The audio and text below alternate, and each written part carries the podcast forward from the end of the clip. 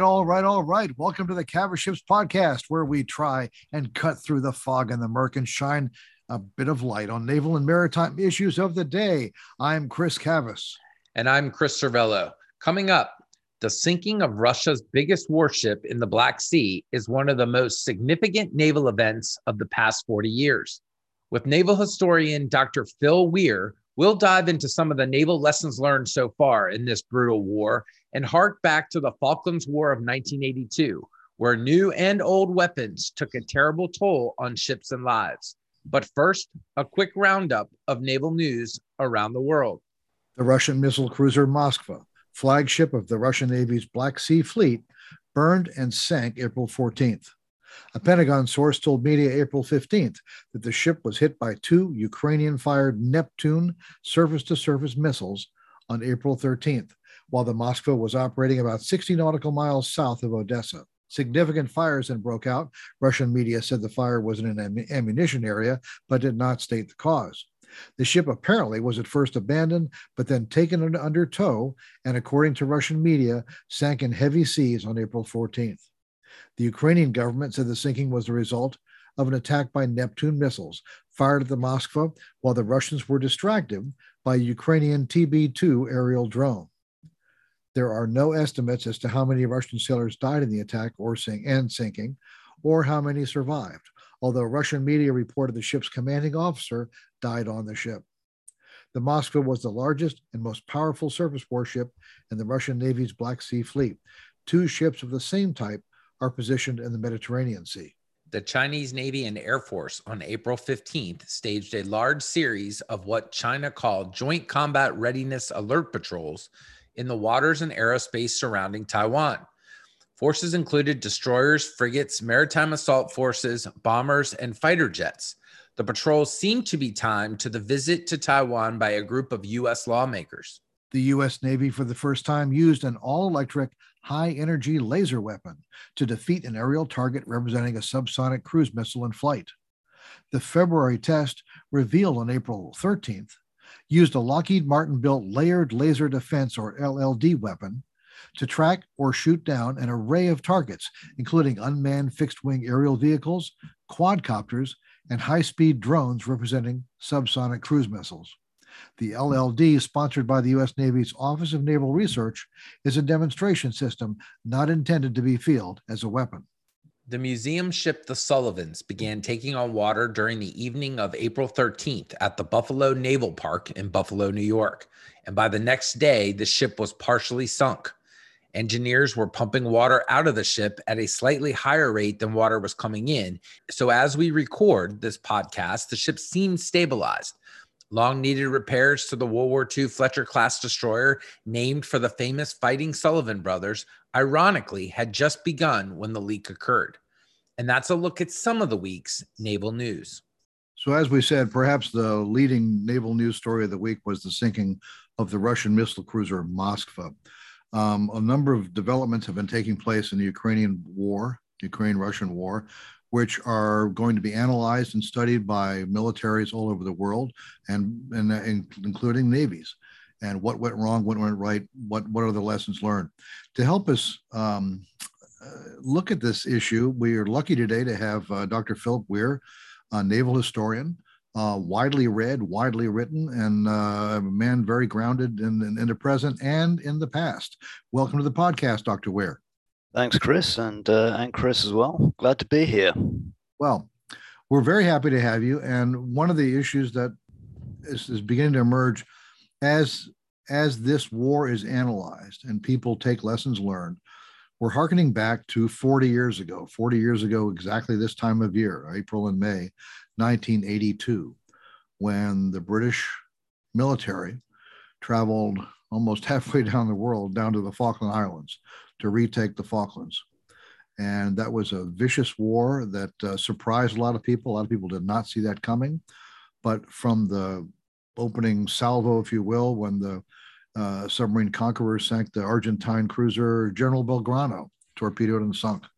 Um, first time since World War II, a major warship had been torpedoed and sunk. Um, people were were pretty darn surprised. Just a few days later, the Argentines hit the um, British destroyer Sheffield with Exocets. a modern warship, you know, in, in a in a combat area that theoretically was all set and ready for for uh, to defend against threats, and yet they were hit and they were lost. So, from your Dr. Weir, from just so far, we're 51 days in this Russian-Ukraine war. What are your some of your some of your impressions from a naval point of view of, of what we're seeing? Well, the, the naval war for me has you know, obviously been uh, been really quite interesting uh, from a number of aspects. It's it's not one that's featured all that heavily in a lot of reports. I mean, um, just a couple of days ago, um, I think USNI News were, were reporting John Kirby uh, saying he didn't have much of a much of a read on naval activity um, in the, in the war at that point which is, is kind of curious because there's actually been quite a lot of naval activity even before you you reach um, the the sinking of the Moskva, which is obviously the the big public event, the one that that everyone is concentrating on and uh, and looking at. But it has been um, it's it, has been a fairly eventful um, naval war, and perhaps surprisingly, although admittedly it's a low bar at this point given everything else they've done, it seems mostly to have actually been one of the more successful of the, the Russian campaigns, which I think would probably come as something of a surprise to most people. But I mean, the the way it really sort of went was that first couple of hours of the, the war, famously, of course, the, the Moskva um, goes across to, to Snake Island with uh, with a couple of other warships, and they bombard the place and take prisoner the uh, the Ukrainian garrison there. Um, after a, a, certain now famous radio exchange, um, which you know, made uh, made some fairly hefty headlines at the time, but strategically it was a really quite important point. Um, and the reason for that is that rather small island, um, as well as being a, a, an interesting point for uh, for maritime claims, um, because it's very actually very close to the uh, the Ukrainian uh, border with Romania um, as much as anything else, but it sits right at the the head of the shipping channel up towards Odessa. You control that, and you can see what's coming, what's going, and you can start enforcing a blockade. And Russia has done that extremely successfully from pretty much the off. Nothing has come in and nothing has gone out of Ukrainian ports. They've, they've, they've pretty much sealed it off. And it's, it's one of the, the sort of um, fallacies that have been floating around that, uh, that Russia needs to take Odessa from the land side to, to be able to cut off uh, the Black Sea. That's that's not true. They've already done it, um, and that's that's huge economically for for Ukraine. I mean, a couple of days ago, the World Bank uh, published a report suggesting that the Ukrainian economy is likely to contract by about forty five percent this year. Uh, now, not all of that's going to be not all of that's going to be the blockade there's obviously uh, key points around the, the damage the war's doing um, to factories, farms, and so forth. There's also the, the mobilization of the, the population, a lot of the working age population of the military, and of course the, the massive displacement uh, of others, which is, is obviously killing uh, killing economic activity but the blockade is a, is a huge part of that. I mean, Ukraine is um, a fairly serious industrial exporter. It, it exports um, aero engines to uh, you know around the world. It, um, exports marine engines to uh, and ships to India and, uh, and various other places.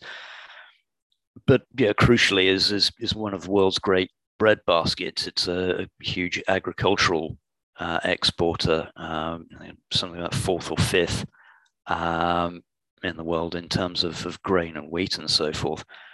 Um, and that's that's cut off, and that has huge secondary effects down the line because they supply an awful lot of the, the Middle East and North Africa with their food, and we already know from news reports that uh, that places like Lebanon are on the brink, and food prices are are at a, a level last seen just leading up to the Arab Spring. So this is this is major um, as a um, as a as a move, and and that's you know, very much part of the the naval war.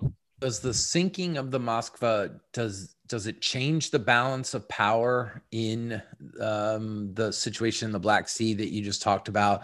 Um, I, I, think initially, folks that are not as well uh, informed uh, on naval activities and specifically on naval activities in the Black Sea thought maybe it was would be just a moral victory or you know or a PR bungle for the Russians. But does it, from a practical standpoint, does it help?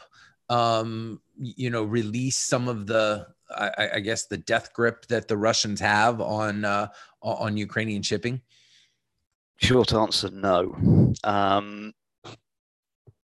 yeah, um, Rob Lee, the uh, the the analyst, um, posted uh, was it last night, I think, uh, on on social media about this, and his, his replies were a complete bin fire of people saying, "Oh God, we you know, of course it's a huge thing." I don't get me wrong. The sinking of the Moskva is is from a moral perspective um, and the you know, symbolic perspective. It's huge. This is you know, one of uh, one of Russia's five, six, uh, depending on how you count the Nakhimov, um, biggest surface warships. It's named for the, the Russian capital. It's, this, this is it's the flagship of the Black Sea Fleet, for heaven's sake. This is a huge moral loss. But the bottom line is the Black Sea is still closed to um, any shipping going in and out of uh, uh, out of Ukrainian ports, and I don't see that changing pretty much at all. Actually, I don't think there's a military way in which the uh, in which the Ukrainians, without outside interference, can break that blockade. So the Pentagon is also reporting that following this, following the fire that broke out on the ship, and again, there's no independent confirmation of what caused the fire that apparently eventually sank the ship. Uh, but following that, the other Russian warships in the area all pulled back significantly away from the Ukrainian coast, which would indicate it was a Ukrainian attack. By the way, the, the most the most prevalent theories seem to be that there was a Ukrainian Neptune surface to surface missile that hit the ship, but the ship was also distracted, possibly, and again, details all to be confirmed. You know, who knows? But it's it seems that it was distracted. That, it was a pretty sophisticated attack. Um, the Ukrainians used a TB2 um, unmanned aerial drone to approach the ship. It attracted the Russians' attention. They were watching that. They weren't watching 360, and the, and the Neptune came in somewhere else. That ship certainly has defensive systems that could have been employed here, and may may well have defeated that missile, but um, they weren't for some reason they didn't use them. But um, it does seem to have been effective in pushing back the Russian Navy from the coast. And the the primary the primary effect that Navy's been having, aside from the blockade, has been shore bombardment. They've been shooting Kalibr missiles, a lot of missiles coming from the sea uh, into Ukraine, and maybe this this complicates their situation on that. It also sort of, you know, this is no insignificant ship. There are only three of these in service, were, and all three had significant positions. One was one was the flagship of the Black Sea Fleet. Another one was uh, in, was the um, in the Pacific Fleet, and then and the third was in the Northern Fleet. The other two ships have were all all three ships were moved into position prior to the start of this war, prior prior to the invasion um, apparently to threaten American aircraft carriers, should or NATO aircraft carriers, should they get within striking range. And both of the cruisers in the in the uh, Mediterranean have certainly been in that sort of position. They've been positioned to do that. Um, so these are these are these are major assets. They're old. They date from the early '80s. Um, I was on the Marshal Ustinov. I, I toured that ship when it was in Norfolk in 1989. But um, they've been around for a while, but these these are key assets to the Russian Navy. They're not they're not insignificant.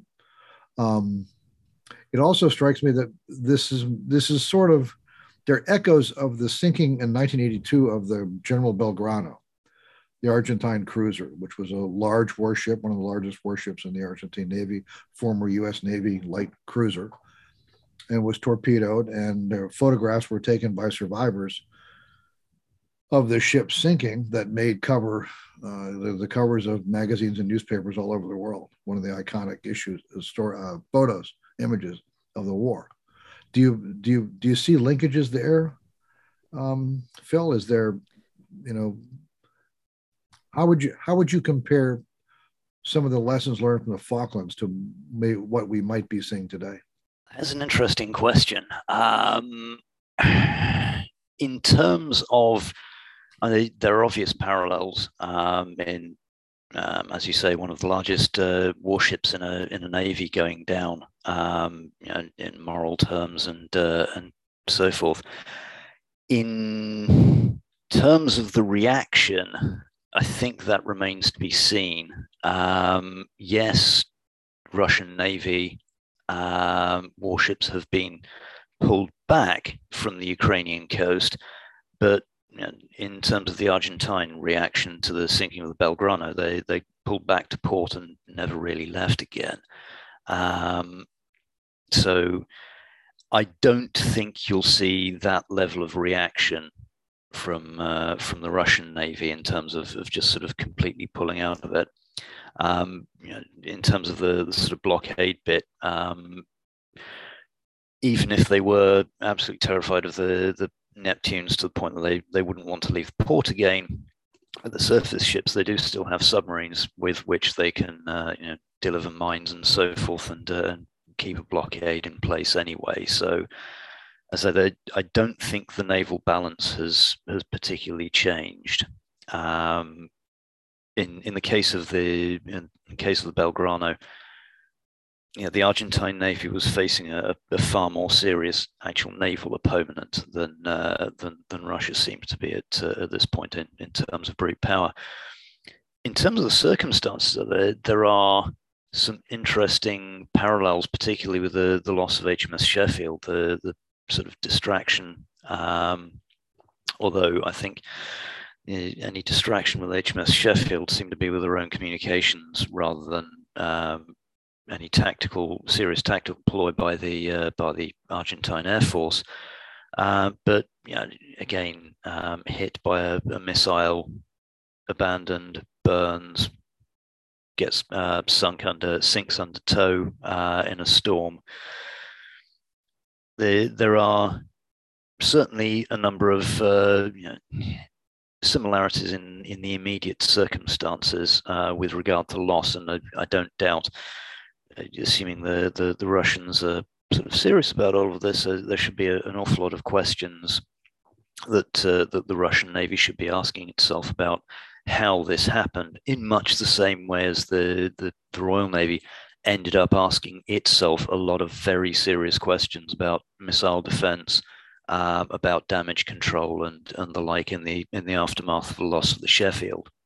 There are obviously lessons that the Russian Navy will have to uh, consider, uh, as you just discussed. Um, but there are also lessons I think for um, navies of the world to uh, to take away from this. One may be combat at sea is now a new reality, right? I mean, as as you and Chris both discussed, I mean, we haven't seen something like this really since 1982. Um, from your standpoint, what are the you know early lessons either fr- uh, from this or from other things that you've uh, you've followed in the Black Sea that that you know the United States, UK, France, and and the Western navies need to be paying attention to right right now um, as they deal with Russia in the future, as they deal with China. I mean, you, you know, what what can people pull from this? I, think there's there's quite a lot to be pulled from this um, uh, already. I mean, I've already mentioned the, the blockade. I mean, in terms of, I, I sort of mentioned the, the naval success um, that the Russians had had. I mean, the, the two absolute basics um, in terms of disrupting the other guy's trade and protecting your own, the Russian Black Sea Fleet has, has largely done successfully. So, uh, so I already mentioned the blockade, but um, within I think it was about two weeks, um, Lloyd's was registering that uh, the Russian commercial shipping had restarted in the in the Azov Sea from uh, Rostov um, and Azov through the the Kerch Strait. That seems to be escorted in convoys. Um, AIS is off. You, you can't actually, you can see the, the ships sort of start and you can see them finish, but you don't actually see them make the trip. Um, interestingly, they uh, the Russians apparently fired on a on a Turkish bulker uh, a couple of days ago, um, whilst uh, one that they were actually convoying up, uh, a grain bulker, of course, because um, it's worth pointing out, um, just to digress, the, uh, the, you know, the Russia is the other one of the other great uh, bread baskets of the world, and is its grain trade is probably what's keeping chunks of the Middle East and North Africa afloat at the moment, which could be politically awkward yeah, they've they've managed to to defend their own trade um, so far in in and out of the uh, uh, of the Azov Sea. I, I, suspect they had to. The reason it was closed, probably a minesweeping operation, um, would be my guess. Uh, we know from at least I think 2016 there there's been sort of videos of the uh, the, the Ukrainians mining um, the, the seas off Mariupol, um, for obvious reasons in the in the midst of the uh, the war that uh, they already had going on. So um, yeah, they they successfully did that. What they haven't done is been able to exploit it. This uh, this sort of you know, broadly sea control that they've got. Um, they've not been able to put in a, a an amphibious attack. Um, you know, part of that is is a capacity thing. They they you know, they've got enough to put a brigade ashore, I think, um, but not really much uh, more than that. This is this this is a sort of force that you put uh, a few hours up the road from your main advance just to, to sort of bounce around some uh, some defenses and uh, you know, envelop somewhere that's slightly tricky. It's not. You know, we're not talking, uh, you know, D-Day or Operation Galvanic or something like that. This is, you know, this is not a mass divisional landing stuff, and they've they've not really been able to use it. The the um, the Black Sea coast, indeed the Azov, isn't desperately conducive to it. Um, but beyond that, they've not really been able to utilize their their sea and maritime transport either. Um, I mean, it, we I think a lot of us all saw the the other big naval loss they had, um, the uh, supply ship, the uh, amphibious ship, sorry, Saratov, that got hit and blown up in uh, in Berdyansk.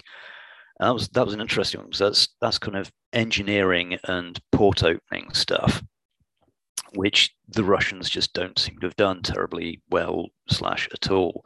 Um, you know, they took Berdyansk fairly early on. Um, now, it's worth saying that uh, a couple of days before that, there was video posted, I think, by by the Ukrainians saying, "Look what the terrible Russians are doing." And some demolition charges go up in the uh, in, in the port area, um, which is plainly the Ukrainians just blowing up the um, the port facilities.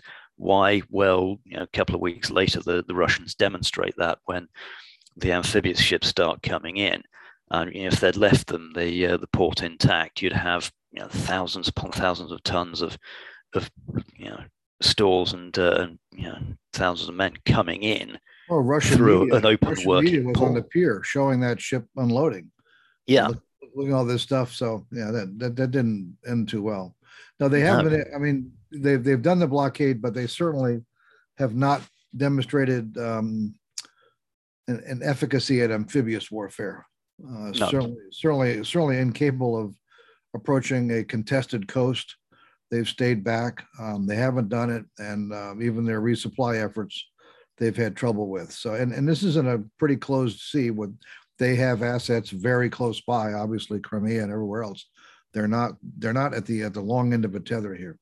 Um, we could we we the, these issues in Ukraine will be studied for weeks and months and years, and there'll be plenty more to talk about as we go on. Um, right now, I'd like to actually break break and go to a completely different topic, um, not necessarily the present, but relics of the past. Um, as we talk, um, the World War II Fletcher class destroyer, the Sullivans, um, has suffered a pretty serious accident um, up in Buffalo, New York. This is a very well known ship um, and is part of the Buffalo Naval Park up there, but they also have the large light cruiser um, Little Rock, uh, submarine, a uh, patrol boat, a whole bunch of stuff up there. The ship um, took on water and has partially sunk pierside. It's not clear at, as we talk right now, this is an ongoing situation, so it's not clear how far it will go. It seems to be stabilized for the moment, but it is when you when you look at these museum ships, it's a reminder that just because a ship has been saved, has found a home, is is open as a museum ship, is nominally preserved, these are these these things have a lifespan of their own, and it doesn't mean they're there forever. They can go away. They um, the uh, Patriots Point Museum in uh, outside of Charleston, South Carolina, recently announced they were going to scrap their their submarine. It was in it was in terrible condition and not worth repairing. Out in San Diego, they had a Russian submarine that uh, had deteriorated that was just towed out to be scrapped in uh, Mexico. The battleship Texas in Texas is now in a dry dock, but its future remains open. Um, so these things don't don't these are these, these are hard to support. I know in Britain um, there are a number of ships that now are being supported, uh, but I mean historically, you know, there's a lot of things that that have been lost and not preserved. Um, what do you think when you when when you see these ships, Phil? When um, is is the situation? Is it is it worth saving these ships? It's a lot of money. A lot of people need a lot of money. When you see things like um, the Sullivans um, you know, slowly sinking um, at, at our moorings. It's it's just heartrending. It really is for you know, for a marvelous um, old historic ship. And as, as somebody who, you know, Kel Surprise, um, yeah, has a, has a bit of a soft spot for historic ships. Let's let's be entirely honest here. Um, I'm coming at this from a slightly biased angle. Um, As we all are here. Yeah, I think I think I'm in good company here. But yeah, the the bottom line, and I've, I've, I've sort of had a measure of involvement with a couple of, uh, of warship preservation um, bits over here. It's it's not cheap, as you say, um, and particularly with things like um, COVID lockdowns and, uh, and you know, limitations on visitor visitor numbers and things like that. They they are dependent on income. They're dependent on footfall um, and they they desperately need a, a, sort of stash of cash such that really sort of every 10 years or so they can be taken out um, taken offline and put into a dry dock for for serious repairs and maintenance. Um, i mean the the uh, the canadians do a, a, marvelous little job with their little corvette uh, Sackville, which you know, until uh, some marvelous shots of her over winter in in one in one of the Canadian Navy's yards on the on the big ship lift and the rest of it, and it that is just so desperately needed by so many of these ships, and it's just not available. The, the funds aren't available. Um, there's there's no no shortage of, of goodwill for for them half the time, but um, I mean, particularly when you get to the bigger stuff like battleships. I mean, you're talking you know what's the the, the bill on the uh, on the Texan? The hundreds of millions, isn't it? I mean, it's it's staggering it's, amounts of cash. Not quite hundreds of millions, but it's a lot of money. Yeah, I mean, it really is um, an enormous you know, money pit, as, as somebody once described it to me. And yeah, we you know, um, in Britain we have lost uh, and sunk uh, a number of uh, you know wonderful famous warships. The uh, the most famous one that everyone cites is the Warspite, of course, which was uh, scrapped along with so many others in that 1945, 46, uh, 48 period, uh, where just huge numbers of, of, famous British warships were, were scrapped. Likewise, a, a good few uh, American ones. I think it was a, roughly the period you guys scrapped the uh, the old Enterprise at that point as well, isn't it? So even the Falklands veteran, uh, the frigate Plymouth, which had a pretty stirring um, experience in the Falklands War, was a museum ship for a while. That but that failed, and that then that ship is gone. Sadly, so. Um, it's yeah. The um, there were problems with that museum. There was a, a lack of, uh, again, a lack of footfall, lack of uh, care and attention, uh, lack of income, and in the end, it was uh, it was towed away. My my understanding of the matter is that uh, broadly there was the uh, the enough cash kind of to knocking around to save either Plymouth or the the First World War veteran HMS Caroline, um, and HMS Caroline, the uh, the Jutland veteran, got the money um, because they were both finding themselves in trouble at the same time. Um, but yeah, it's well, that's one of the, the, the harsh choices you have to make. I mean, the, that was part of a uh, three or four ship um, museum, of which fortunately some of the others have, have had rather better um, you know, rather better results. There was a a U-boat up there that has just been taken on by the um, Western Approaches Museum, um, and that managed to to survive, although it's been sort of cut up into bits at the moment. But um, I know the guys at Western Approaches. I know they're going to do a damn good job with it. Um, there was a landing craft there that's now been taken on by the National Museum of the Royal Navy and has been restored as well. So fortunately, some of that museum had uh, had good outcomes. tragically, uh, Plymouth was lost. Okay, well, Dr. Phil Weir, um, we're really grateful to have you on the show today.